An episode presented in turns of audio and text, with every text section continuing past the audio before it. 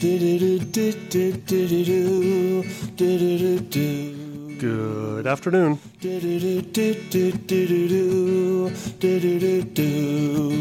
Good morning. Good evening.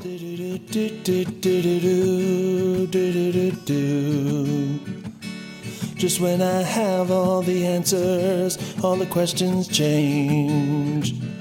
One day the world looks so normal, next it looks so strange. Yes, it does. One day the world looks so normal, next it looks so strange. Hello, it is Monday. I said good morning, good afternoon, good evening. I don't know when you're listening to this. With me, for me, here at this moment in time, it is afternoon. And I guess the reason I started off by saying good morning is I had originally wanted to do a Monday morning quarterback session. But then I did my day job for a while instead, and now it's afternoon. So I guess I'm doing a Monday afternoon quarterback. Doesn't matter, one way or the other, does it? What I'm Monday morning quarterbacking is last night's open mic performance at the Comedy Store. Performance. I like to perform. This here right now is a performance of a kind, because even though there aren't any people around me in real time, there's something psychological about knowing that somebody may be listening to this at some point in the future. Something psychological? That's vague. Isn't everything psychological? I guess there's something that's psychological. How can I put that? It just turning if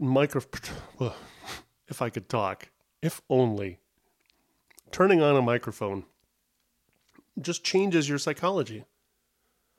It does. I know it does. And I say you generally with a capital Y because I know it does. Even people who are very comfortable in front of a microphone will, your mentality changes when you turn on a microphone, even if there's nobody around you. Even if you're recording it just for yourself, like I used to do. When I was a kid, I had a cassette tape recorder because I'm old. And I used to record stuff in that cassette tape recorder that I had no intention of sharing with anybody, but I know that when I turned it on, there was just something happened. Something different happened, right? So there's that. I'm fairly certain that you have felt that or something like that. Same thing with a camera, even just in a family situation. I'm not talking about entertainment stuff. I'm just talking about general stuff in your life. When somebody puts a camera in your face, it changes things. I think that also there's something about the Heisenberg uncertainty principle. It even goes down to the subatomic level, right? Just the fact that something is being observed changes it. Or in this case, not even being observed, just knowing that, I guess in a sense, when you're turning on a recorder, that recorder is observing you. So, taking it to the next level is actually performing in real time in front of other humans, which I enjoy doing, but I don't do all that much anymore. Back in the mid to late 1980s and into the very early 1990s, I was doing a lot of stand-up comedy. I was immersed in it from 86 to 1991. I did 700 plus shows, and I know because I'm a geek. I have a calendar somewhere in my stash of journals.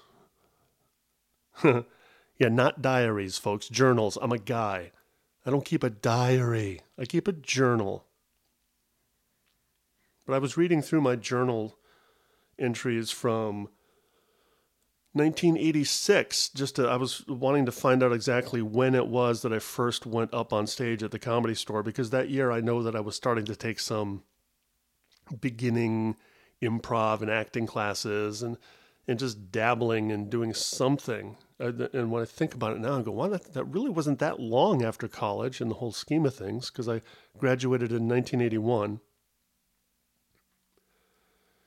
And even though I would play my guitar in my bedroom or do whatever other creative things I felt like doing, like I had this cartoon character, Ricky Roach, that I had drawn in college for a cartooning class, and I had submitted Ricky to some cartooning syndicates, but I wasn't really serious. Again, looking back, you get historical perspective, both globally and also locally. You get historical perspective, right? It takes years to sometimes look back and go, wow, I really didn't put forth that much effort on that, even though I thought I was serious at the time. What I'd done with Ricky Roach is I had drawn 30 comic strips for 30 consecutive days just to see if I could do that and to see if being a daily newspaper cartoonist was something that I wanted to do. And so, yeah, I made that huge commitment of doing that for a month. And then I immediately, rather than trying to work my way up the food chain through local publications like The Reader or something like that, I just immediately sent my 30 comic strips all the way to the top, to King Feature Syndicate, United Feature Syndicate, or whatever. Yeah, and then when I got my inevitable rejections back, I just stopped. That's the road to success. Try something for 30 days, go straight to the top, and then stop. I didn't go straight to the top. I submitted straight to the top. I mean, it's such a naive thing to do, but you know what? Sometimes naive works. And there's something that Steve Martin said about delusion, and I can't remember exactly, but if you have not read or his book or listened to it, it's his autobiography. He's a guy who's been notoriously private throughout his life, but then he wrote an autobiography not long ago, a couple of years ago. Born Standing Up, I believe, is the name. Oh, God, I should remember, but I'm just terrible with details. If it's not the exact name, I mean, it's close enough, right? You can Google it or look it up on Amazon. I would recommend the audiobook because it's him. They didn't hire a voiceover artist to do it. It's Steve Martin reading his autobiography. It's amazing. So why did I get off on that tangent? And will I ever get back to the original point of this, which was the Monday morning quarterbacking? I will. I'll get there. I guess the point is, delusion. That's right. Steve Martin mentioned, and I'll just paraphrase, it was something to the effect of just, I don't know, little doses of delusion, that are important. I wish I could do it justice, but you know what? I don't. I actually don't. I wish you would just look that up. If you haven't read it already or heard the audiobook, it's worth looking into. I guess the point being that sometimes when I look back at myself as being naive or being a newbie or being a wannabe, it's like, well, you know what? Everybody who has made it in any field in their life at some point was a wannabe. You got to be a wannabe before you become whatever it is you end up being, right? I guess wannabe gets a bad name because it implies that the person who is the wannabe doesn't deserve to be or doesn't have the talent to be. But who's to say? Like last night.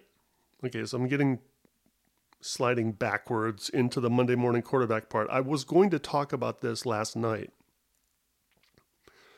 after I got back from one of my rare open mic performances, or rare performances of any kind these days. I hadn't been up on stage in about 6 months since the last time I got the urge to do the open mic at the Comedy Store. And then, man, it's amazing how fast 6 months can go. I swear I thought, it was a couple months ago, and I looked it up on my calendar. And I thought, it was 6 months ago. And then I read My 1986 journal entries, and I went, oh my God, 30 years. It's been 30 years since I first set foot on that stage at the Comedy Store in La Jolla, California. What? Time is so weird. I mean, isn't it?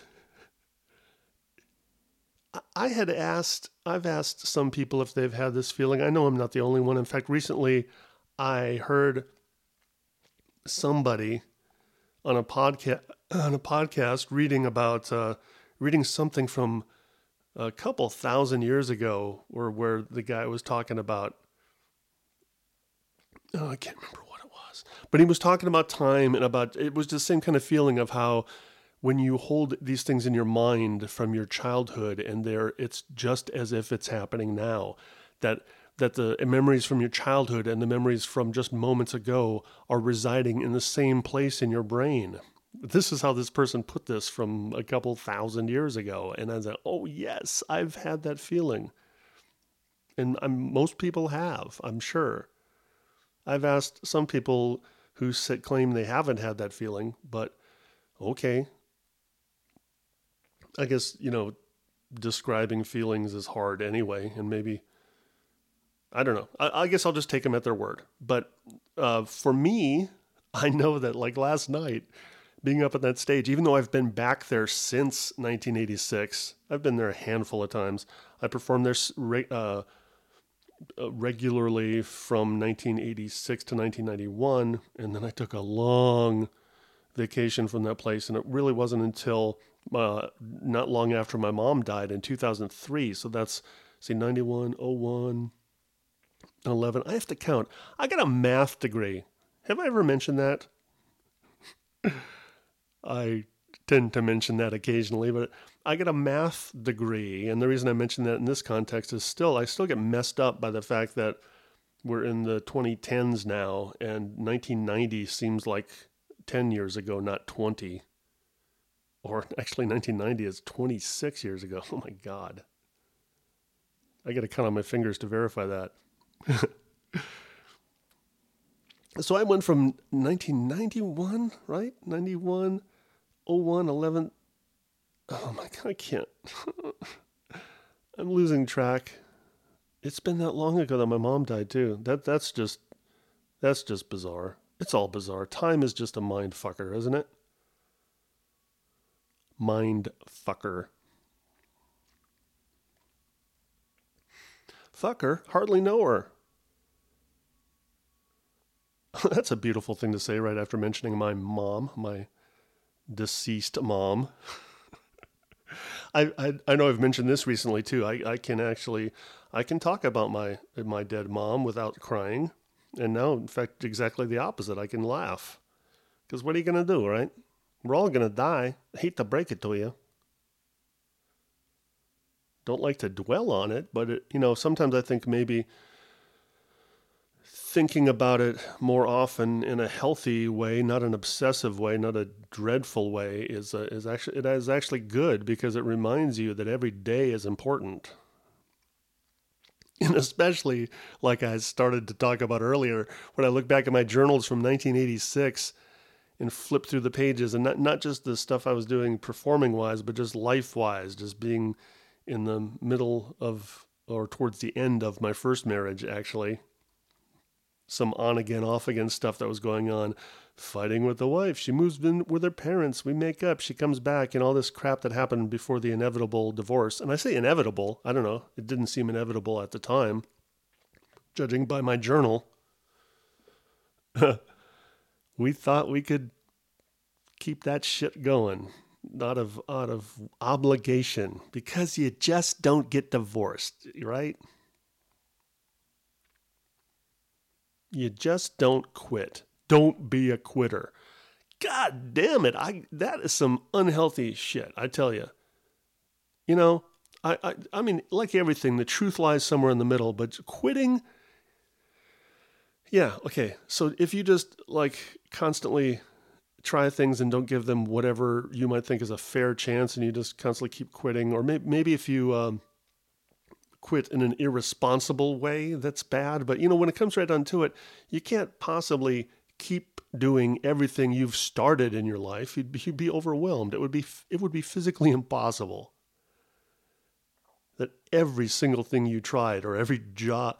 Well, no, I guess if you never quit a job, that means you would just still be in your first job.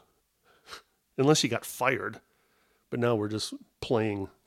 I am just playing with circumstances. But the point is, quitting, I think, gets a bad rap, or it should be called something else. You stop, or it ran its course, like with my first marriage, and then eventually my second marriage, which I think was a little more successful. Pardon me while I sip some coffee.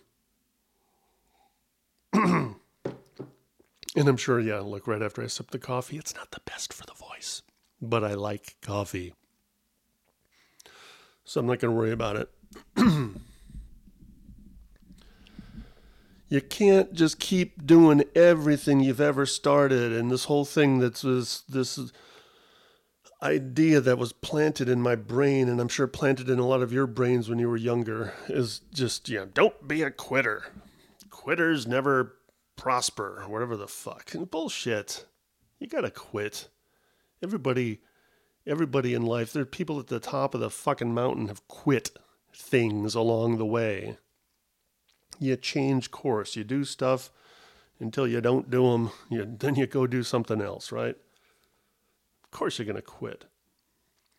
One of the feelings I got last night, though, is, I'm thinking, oh man, if only. And I did vocalize this to the crowd. If only I'd kept doing this for the last 30 years. But the fact is, I just didn't have it in me. I wasn't a loser. I tried. I did it for 5 years, give or take. Pursued it seriously. In fact, at one point, I quit my day job. That's how serious I was. I had gotten out of college in 1981. And then I went on to work in the computer as a computer programmer for a couple of years. And then I quit that and went to work with my parents at their rent-a-car company for what seemed like forever. I was reading some of those journal entries too. This week I just started doing that. I started reading some journal entries, and boy, that's a mixed bag. Some of the stuff I'm going, oh yeah, I remember that. And other stuff I'm going, what? Really? That's what I was thinking at the time? But here I do remember. I remember this. I was fucking miserable working at that rent-a-car company. But I felt obligated because it was a family business. So I felt, and this isn't from my memory now. This is from what I wrote back then. I felt obligated. The only reason I stuck it out is because I felt obligated. I didn't want to disappoint my parents. Oh my God. Yeah, that's the way to lead a healthy life. Which is why I don't like to lay those kind of head trips on my kids. Now, see, I'm not totally blaming my parents for that, because at some point I had to take ownership for the fact that I bought into that.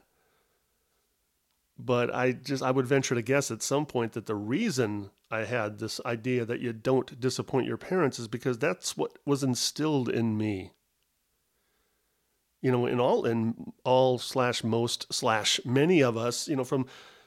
there's a lot of stuff. Even now, I'm 56 years old, and I'm feeling pretty good about stuff. Pretty good. I'm not going to qualify that way. I'm feeling very good about stuff. The only reason I think I held back, the only reason I think I started holding back right now at that moment is because I was afraid. Oh no, I can't admit that things are good. What if somebody's listening to this and they're having problems in their life, and they listen to me saying that things are going well, and they go, fuck you and your happy life. Well, I tell you, 56 years on planet Earth, it has not all been rosy. Even though I'm a privileged person in the sense that I am a white male in America, that's a lot of stuff going in my favor that I had nothing to do with. I understand that. But even with that, there's been some emotional pain in my life. I already mentioned a couple of marriages that have come and gone. That's not fun. jobs that have come and gone, the disappointing of my parents. But here's what happened. Here's a quick thumbnail sketch of the 80s. 1981, graduate college. Go straight into working as a computer programmer. 1983-ish to 1984, worked at my parents' rent-a-car company. Went back in 1984 to work as a computer programmer again. And then in 1989, then 1986, I started going up on stage in various capacities. And then 1989, I quit my day job.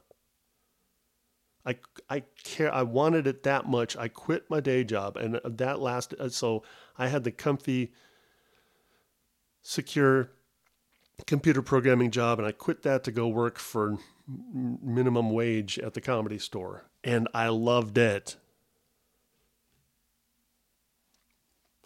One thing about the Comedy Store is that most of the people working there are comedians. That's the way it's been set up.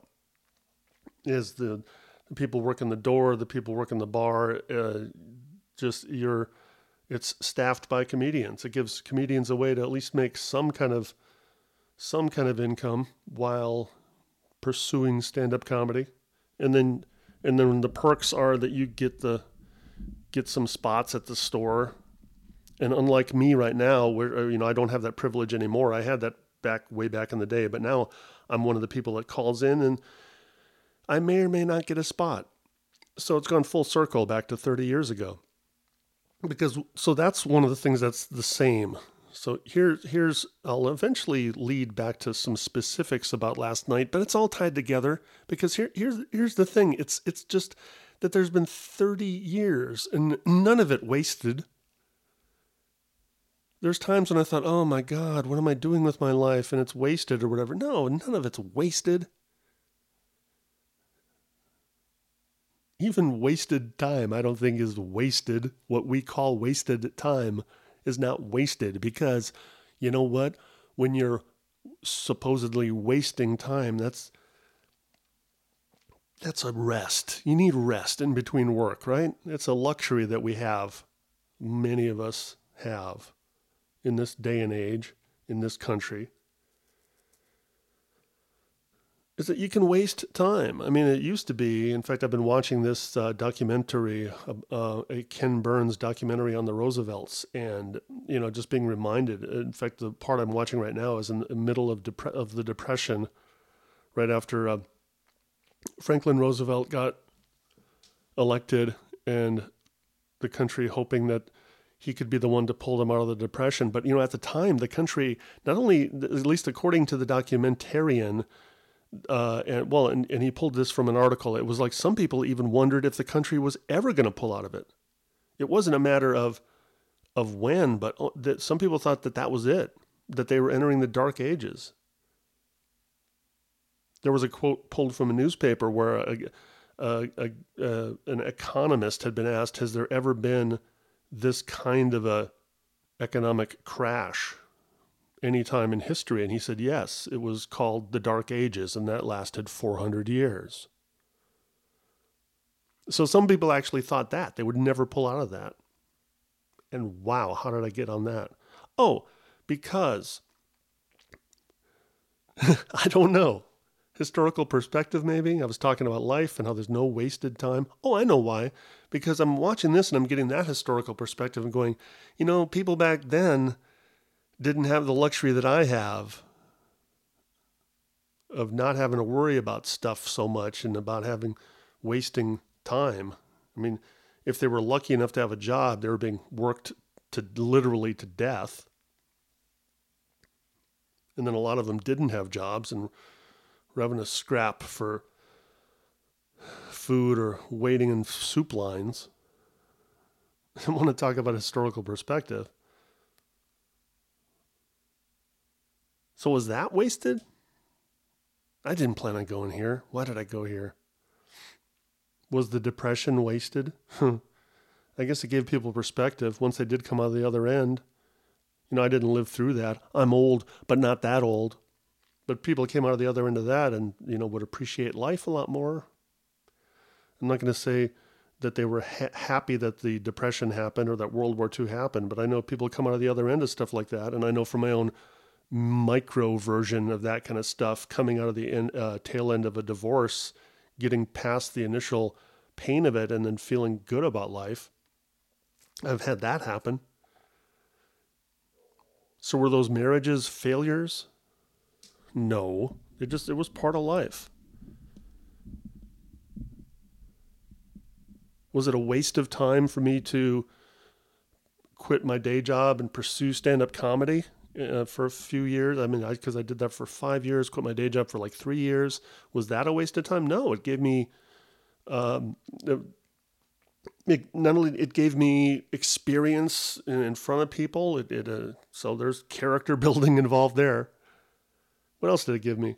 Oh, I can say, well, at least I tried. There's that. And I found out that, actually performing, I didn't have problems with the performing part. Of course, there's always problems. You're gonna have bad performances, bad sets. But that wasn't ultimately what ended my pursuit of stand-up. It was the business part. I just, doing well on stage and making a living are two very different things. So, about last night. I'm 26 minutes into this and I haven't really said anything specific about last night, but that's fine because, that's kind of the point of where I am now in my life and reading a lot of my journal entries and the kind of things I was obsessing over, the machinations, the mental masturbations. I've done a lot of that mentally and physically. Like that separates me from people, right? I've heard there's a 95% of people masturbate and 5% are liars. Survey says. So last night I went to the Comedy Store. I called. There's this process that you go through. And so I went through the process. I was here in my apartment. Part of the process was deciding if I even wanted to call. And here's the thing. If I call, I may or may not even get a spot. The place has been there for over 30 years, but it's not like comedy's not as popular as it was back in the 80s or 90s. I mean, there's always more people wanting to go on stage than there are spots available. So I had to decide, do I even want to go up? Do I even want to call? And part of I'm not really agonizing over it, but part of the thing is that lately I've been having this idea that if I don't want to do something, I'm not going to do it. I have that luxury. If there's something if I don't want to do it, I'm not going to do it. In fact, it's like taking it to the extreme. Something I read from Derek Sivers, who founded CD Baby. And he wrote a blog post once. It was a very short and succinct blog post. It was, hell yeah or no. And that's it in a nutshell. When you're faced with something and you get to a certain point in life where you don't have to do things, which is actually a good portion of life. We just don't know it maybe, but when you don't have to do things, and somebody asks you to do something, if you don't get that feeling like, hell yeah, I want to do that, then don't do it.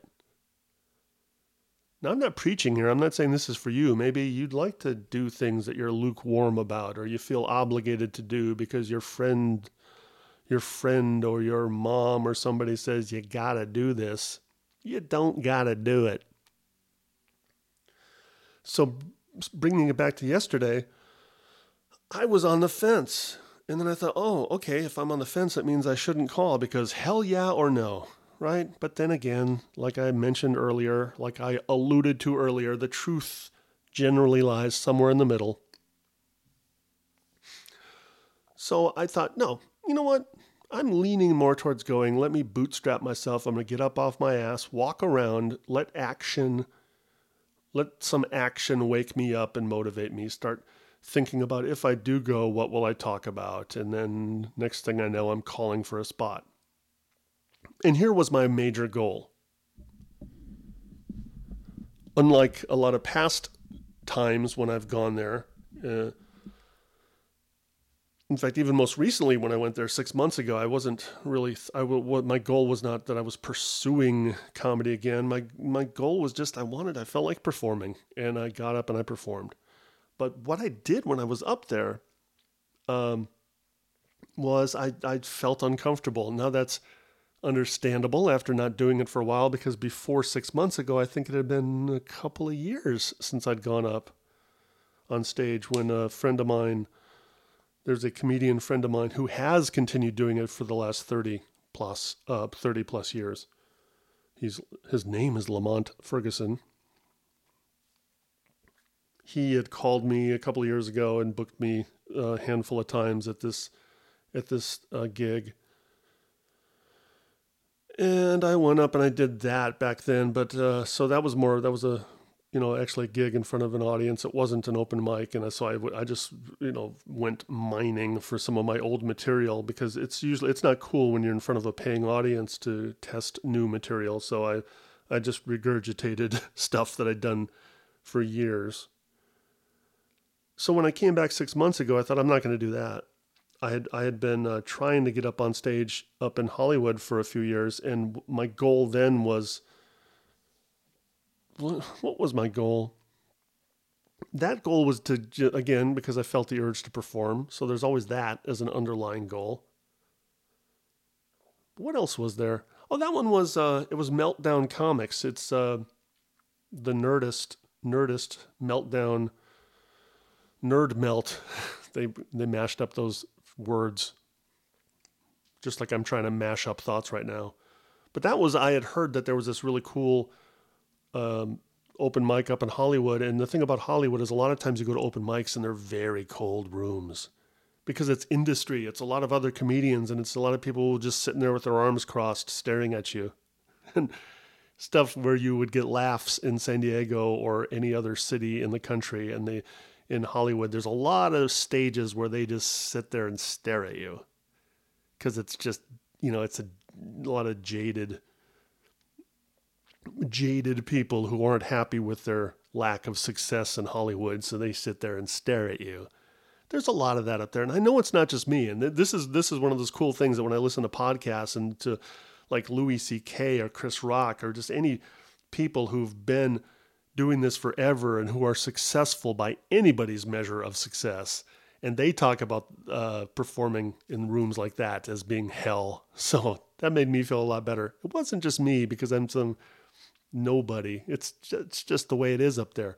But contrary to that, there was this room, this Nerd Melt room related to the Nerdist, Chris Hardwick.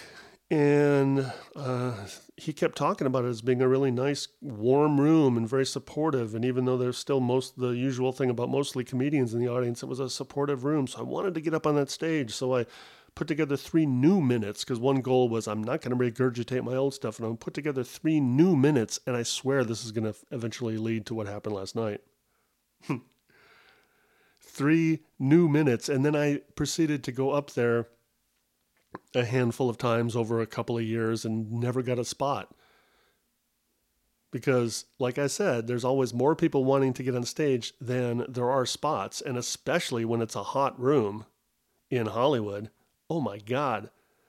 The amount of people who threw their names into the hat. I mean, the literal hat. The process is you had to be there in person. So unlike the La Jolla store or some other open mics where you can call in and then call back later and see if you made the list. This is no, you had to be there in person.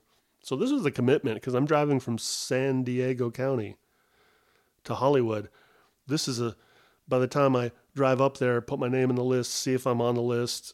No, I'm not on the list. I watch a little bit of the show just to be supportive, and also because, hey, I'm up there. I might as well watch some comedy, even though I'm not performing. So I did a little of that, turn back, drive home. I mean, we're talking about at least 5 or 6, 7 hours of time and driving to and from Los Angeles. Yeah, so I did that. Actually, and what I didn't do was perform. But what I did do is I nurtured that 3 minutes for a couple of years. And I had this, I just kept running it through my head. That's pretty much the same 3 minutes. I didn't change the content. All I did was I kept polishing that turd. I shouldn't even say it's a turd because I had no way of finding out.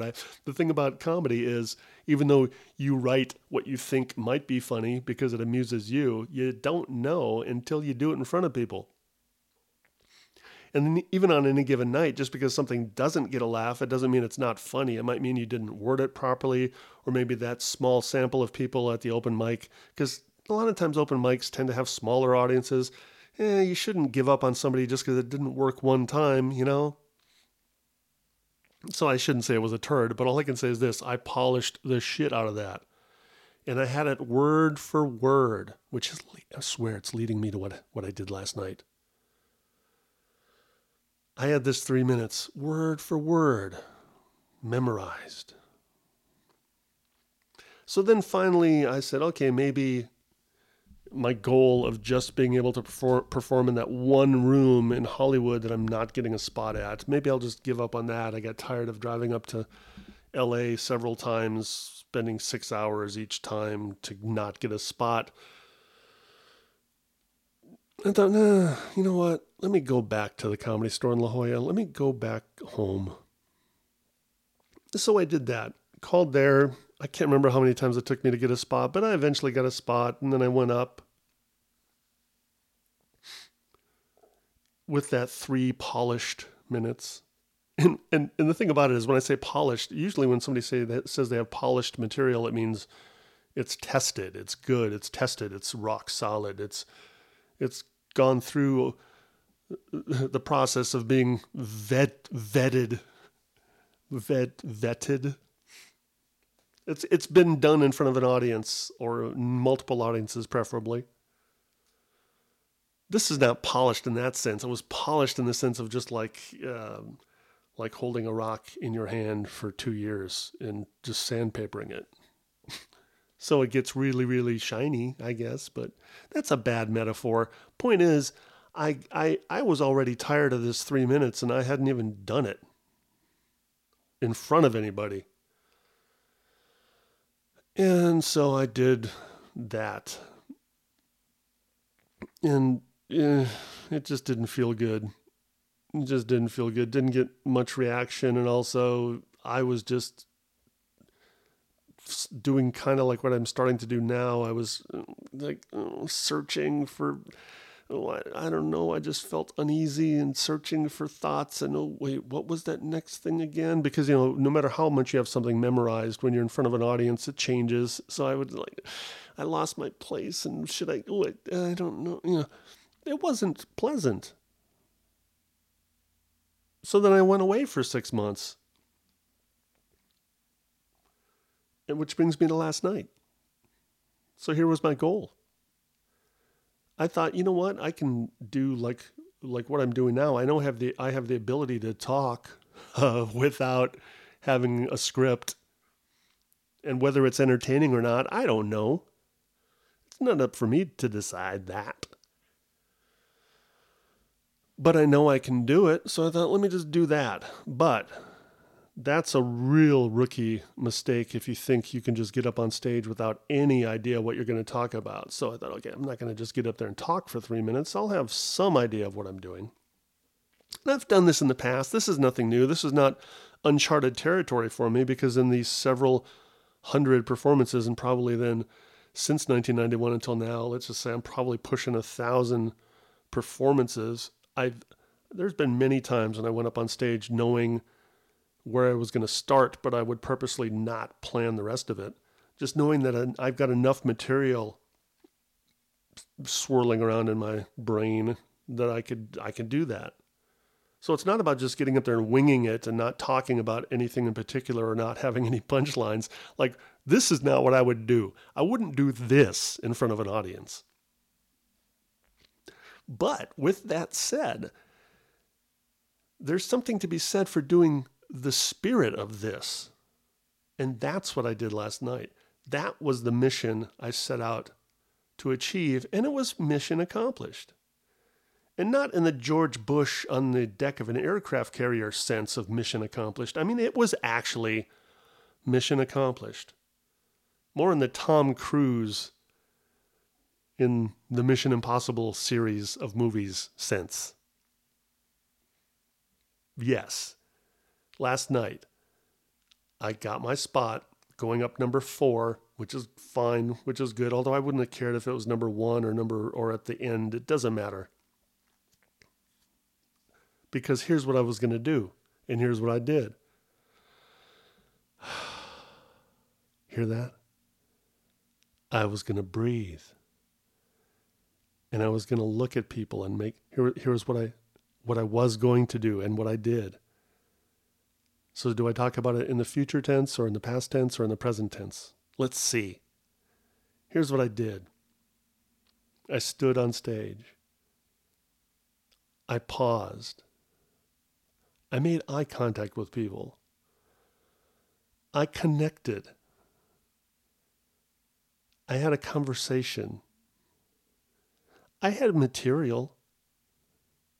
So unlike what I'm doing right now, yes, I did have some jokes, but they were not memorized. They were just bulletized, which is the way I prefer to do it. I somehow lost sight of that when I had my 3 memorized minutes that I was carrying around in my wallet and my brain for 2 years. So this isn't new, but it kind of is new. Because even though I've done this before,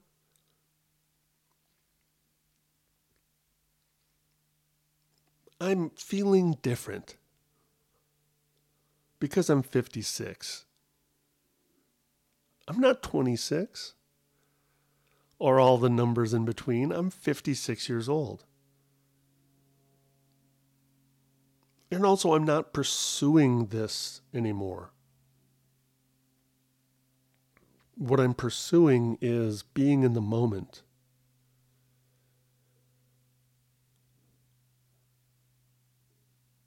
Silence is okay. It really is. And this part of it is not... Part of it's about performing, but part of it's about life. And that's not that I want to get on stage and talk about that. Although if I feel like it, I will. But that could get to be a little preachy and boring, maybe. But who am I to say? I think I've mentioned on previous episodes or an episode of this podcast that Judd Apatow had come to that realization, and I don't know him personally, but I just heard him on a podcast, which is where I hear a lot of things, which, by the way, is why I'm doing this, because at some point I realized I want to produce what I consume. When I've gone through a lot of periods of time where I've not done anything performing-wise. And I thought, well, what do I want to do now? It's like, well, what do you consume? I listen to a lot of podcasts. Okay, do a podcast. So here I am. In my Monday morning quarterback, or Monday afternoon quarterbacking, or if I keep talking, Monday evening quarterbacking, bottom line is, last night was good. It felt good. Did I get amazing responses from the audience? No. I got some. Because I was making eye contact with people, I noticed that even when they weren't laughing, they were smiling. And that's not an excuse to say, oh, you know, I wasn't getting laughs, but I did okay. No, here's what I'm talking about. Let's put it in perspective. It's a room that seats 200 plus people, 250. I remember from being there back in the day and working that room. We used to count heads, count tickets, seats on the order of 250 people. And there were probably 10 to 15 actual like civilian audience members sitting far away from the stage, because that's kind of what happens on open mic nights a lot. When there aren't a lot of people in the room, they feel uncomfortable to sit right next to the stage. So they're sitting back a ways. and then maybe another 10 or 15 comedians. So let's just say 20 to 30 people in the room at any given time. That's enough. I've performed to smaller audiences and had a great time. The thing about it was nobody last night during the hour that I stayed there during the open mic portion of the show, nobody had like great responses. Some people had some people were the usual cringeworthy silences. I was somewhere in the middle. Got some laughs. Got an accidental applause break. And when I say accidental, it's because at one point I mentioned that first time I had performed there was 1986, 30 years ago, and I did not pause for applause. I wasn't doing one of those cheesy things where you, so I performed here 30 years ago, and then pause and wait for applause. I didn't do that. I just off the cuff mentioned it as I was heading towards some material, and then they kind of surprised me with applauding. And, oh, okay, thank you. thanks. So like I said, I made a connection. And there's different layers of connections because I can't tell you how they felt. I can't say that what their end of the connection was like. But when I say I made a connection, what I mean is I was making eye contact and I was talking and I was carrying on the conversation as opposed to just spewing material. And it felt good. And, and this isn't to say what anybody else should be doing because, spewing material is also good. Sometimes having memorized, polished material works, that's fine. But here's just where I'm at now. I'm talking about the year 2016. 1986 was 30 years ago, and as I stood on that stage last night and had this familiar feeling of, I've been here before, and yet, oh my God, years have passed since I was here, and you smell that? That's the Comedy Store. It just has a certain smell to it. I'm not going to say good or bad. It's not a wretched smell. It's also not a pleasant smell. It just smells like the Comedy Store. Smells are a powerful thing anyway. I know there's a scientific reason for that because the olfactory nerve just like connects right to our brain and there's no translation going on. It just goes, smells. You smell something like I smell what comes to mind is burning grass. I smell this occasionally. I don't smell it very often anymore, but if you smell burning leaves or burning grass, it reminds me of Wisconsin. I get taken back to, I only spent the first 6 years of my life in Wisconsin, but one of the things that I vividly remember is burning grass because they burned their lawns after the winter. I guess reasons? Fertilization? I don't know. Doesn't matter why. All I know is that the smell of burning grass, boom, brings me right back to being less than 6 years old. Smells are powerful. So that was one of the things I got last night was just walking into that room. Oh, I remember this place. And even, like I said, even though I've been there a number of times in the last 30 years, there was just something about knowing that this is the 30-year anniversary year. And I can celebrate for the entire year.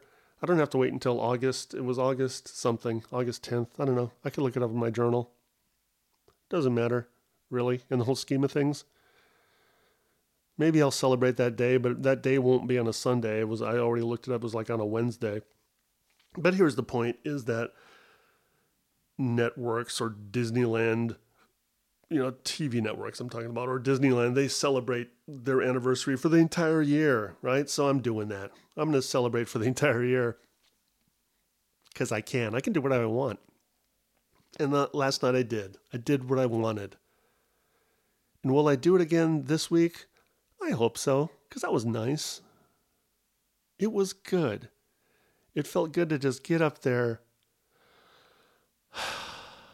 breathe, integrate what I'm feeling now about life and philosophy. And again, I'm not talking about saying it out loud, but just that's the subtext. Is that what I'm doing on stage is a microcosm of life. And the cool thing about performing is it heightens things. It's one of those things like jumping out of an airplane, which I would never do. But just, you know, I imagine it's the reason why people jump out of airplanes is just that you get that adrenaline rush. And nothing else is going on. Same thing about orgasms. There's nothing else going on. We're looking for those things, aren't we? I know I am. I'll just speak for myself. I'm looking for those things. And while I don't have the drive or the obsession like I did in years gone by, off and on, for either stand-up or music or acting, I mean, I'm still acting. I still have an agent, and I still go out on auditions a handful of times a year, get a couple of gigs here and there. But I don't have that desire, that drive to market myself and to network and to get out there and on a day-to-day basis, you know, push and hustle. And I shouldn't even say that with a negative tone, except that that's just the way it feels to me. I just don't feel like doing that. So I'm not.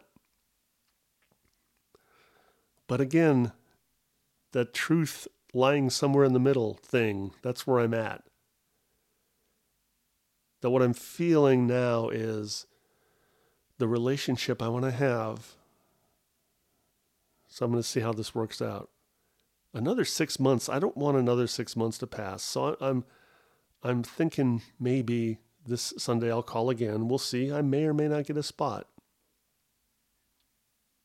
But when I do, I just want it to be like we're casually, me and comedy, or even in this case, let's be more specific, me and the Comedy Store in La Jolla, you know, we're kind of like, we're just dating. We're just casually dating. We're not boyfriend and girlfriend. You know, it's nothing serious. We're just hanging out, you know, chilling, maxing, relaxing.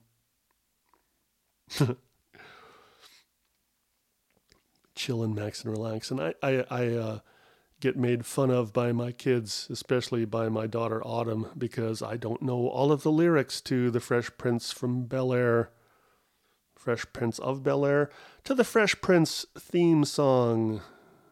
And apparently, you know, that really came to light when we were watching a British talk show from not long ago. And, you know, the Fresh Prince was on in the early to mid 90s, right? So my kids weren't even born back then, and they know all the lyrics to it.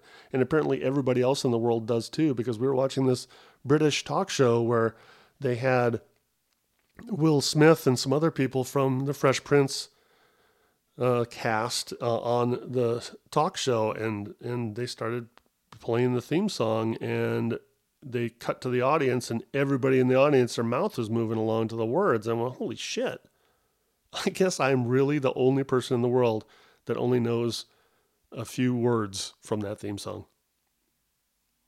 Chillin', maxin', relaxin', started making trouble in my neighborhood. You know, that's pretty much it.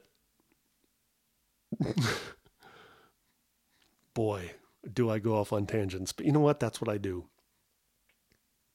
That's what I do. And that's the integration part again, because when I do go hang out again with my long-lost lover, the Comedy Store in La Jolla, we're going to hang and we're going to enjoy each other's company. And whatever audience members happen to be there representing audience members everywhere. God, I'm trying to turn this into something bigger than it really is. Here's the thing about it is I'm just going to enjoy it. There will be no death. There will be no, oh my God, I bombed. No. And I'm not talking about being delusional, like ignoring the fact that if I'm not getting laughs or no, I'm saying, you know, if I'm not getting laughs, that's fine. Like last night, you know, when the inevitable new joke doesn't get a laugh thing happens, I just brought attention to that and then relieved the tension, and then they'd laugh about that. That's called a savor, folks, but I don't need to get into the technical aspects, but I guess since I mentioned it, I will. If you do a joke and it doesn't work, and you just go straight to the next joke, it's not giving the next joke a chance. You need to relieve the tension somehow by bringing attention to the fact the joke didn't work in one way or another. Bring attention to that, say something funny, off the cuff, whatever. Even sometimes something as funny as something as simple as, oh, well, I thought you would laugh at that, but you didn't. And usually that kind of thing will get a laugh, or at least a smile. And that's what happened last night. And a little accidental applause break, some chuckles, a couple of full-fledged laughs, and some smiles, and it was fine. But let's say, here's another goal. If I get up there and the entire time people are just staring at me and not laughing, I don't want that to feel like death. I don't want that to be the, oh my God, I bombed, I died. It'd be like, no, I'm still smiling and looking. I'm not panicking. I'm not saying, what's next? What's next? You know, some of those hacky kind of stand-up things where you go, what do you want to talk about now? None of that. Just talking. We're talking, okay? We're just hanging out. Just you and me. You and me are hanging out here inside of my girlfriend, the Comedy Store. We're hanging out inside of my girlfriend. Yeah, that's what we're doing. Just talking. That's the subtext. Or who knows? Maybe I'll make that the actual text sometimes. I can share. I can do the meta comedy thing and, you know, talk about the process itself. I mean, why not? Whatever. But here's the goal, and we'll see how often it happens, and maybe I'll report back here again the next Monday after I perform and talk about that. Do another Monday morning quarterback and see how that went. I'm looking down, I'm saying, hey, speaking of like not having specific plans or goals or not pursuing anything, I didn't plan on doing an hour, but I've pretty much done that. In fact, as I've mentioned before, I've done 56 minutes and 47 seconds. I've done actually like more than a TV hour, because a TV hour is actually like 42 minutes. And I guess the fact that I'm mentioning the time and looking down at the time means that I'm done, and I don't need to stretch this out to be an hour. Do I? No, of course I don't. I'm going to do a little different outro music, because I don't know if you know. Why would you know? If you're one of my 3.5 loyal listeners, then you may know that the music I play at the beginning and the end of this podcast, it's called On a Sunny Day, and that's a song written by me and recorded by me in a studio back in 2008. So holy shit, that's already been 8 years ago. I had written a lot of songs when I was a teenager and into my 20s, and I haven't written that much since then. I don't remember exactly when I wrote On a Sunny Day or this next song I'm about to play, but all I know is that it took me until I was 48 years old in 2008 to actually record a collection. Yeah, we'll call it an album, because hey, you can actually find it on iTunes and other places. The album is called Subject to Change by Joe Palin. And no, I'm not plugging it, although I guess I just did. That wasn't my intent, though. All I was really trying to do was give some context here, because the music I play going in and going out is On a Sunny Day, because I kind of like that. I like the sentiment behind that song, especially the line, just when I have all the answers, all the questions change. I thought that was, you know, kind of nice, going along with the theme of a podcast, especially this one, since this podcast is not about anything in particular. Today it was about something in particular, but what I'm meaning is overall, hey, I called the podcast, oh God, what did I call it? I've got nothing to say, but it's okay. Yes, that's a lyric from a Beatles song. This next song is called Hey Joe. It is the only song I've written that has my name in it. I'm not that megalomaniacal. It's also the only song I've written that has the same title as another song. Hey Joe is a Jimi Hendrix song, in case you didn't know. And no, I didn't do that for purposes of saying, hey, people could find this on Spotify or iTunes and maybe get tricked. No, I wouldn't do that, because why would I want somebody, if somebody's looking for Hey Joe by Jimi Hendrix and they find my song, they're going to be pissed, right? But here's Hey Joe. At least I had it queued up. I think when I put this in my Boss Jock app, my DJ app here, I think had it queued up to the appropriate spot, some lyrics that I wanted to share as an outro. So I haven't tried this before. Let's see how it goes. This has been me, Joe Palin, and now this is Hey Joe, or at least a part of it, as the going away present for this episode of the podcast, the Monday Afternoon Quarterback. Thanks for listening. Hey Joe, what you gonna do with your life? When you gonna at your age? Ain't it time you did it right? Hey Joe, don't you have something better to do than dream your whole life away? When you gonna see it through? Hey Joe.